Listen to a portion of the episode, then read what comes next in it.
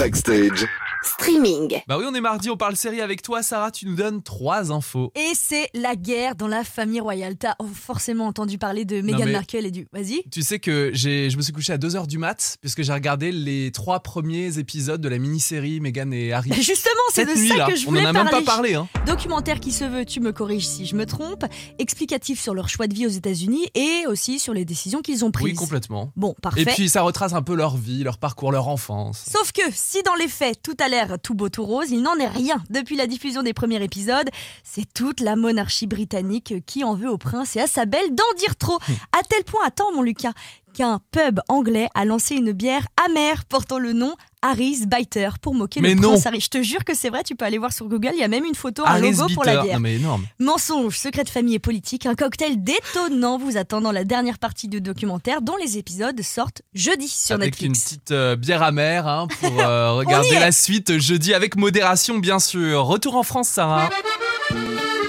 Atterrissage Oh, le à cliché. Paris, ah bah complètement. Dans 8 jours pour Lily Collins et tous ses copains d'Emily in Paris pour une troisième saison. Et qui dit nouvelle saison dit aussi nouveau visage. On dit bonsoir à Valentin Duclos et Pierre Denis qui rejoignent le casting et qu'on avait aussi pu découvrir dans Plus belle la vie sous les traits de Jules et Jacques Hébrard. Tout ce qu'on sait de cette nouvelle saison, c'est que ce ne sera pas la dernière, puisque Netflix a d'ores et déjà annoncé une Hmm. quatrième saison et qu'elle se passe toujours à Paris, évidemment. Au grand Ça dam pourrait être Emily's in euh, Nantes Oui, ou Brest Sauf qu'il faudrait changer le nom, c'est bien ça le problème. Ah ouais, mais mais bon. attends, le pire, c'est que Lily Collins, aka Emily, aimerait jouer partout ailleurs qu'à Paris, parce qu'à force en fait de porter euh, tout le temps des talons sur les pavés parisiens, elle vit un véritable enfer. Mais manque de bol, la série, comme on le disait, s'appelle Emily in Paris, c'est non Emily in le sable fin de Sable d'Or les. On finit ces trois infos streaming avec là aussi un programme haut perché sur talon.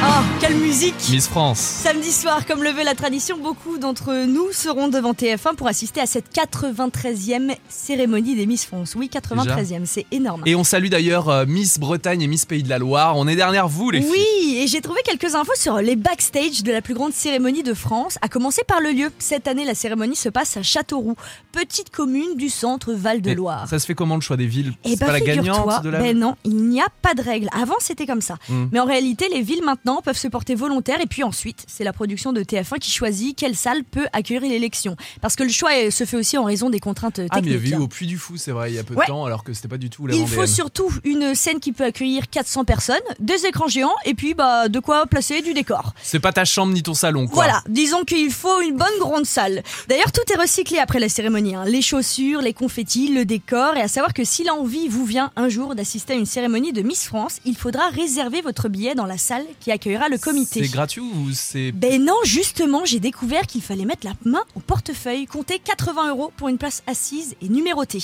Bon, quoi qu'il en soit, dans l'Ouest, on est tous derrière, tu le Bah disais, oui, Enora Enora. Moelle, notre Miss Bretagne, et puis Emma Guibert, Miss Pays de la Loire.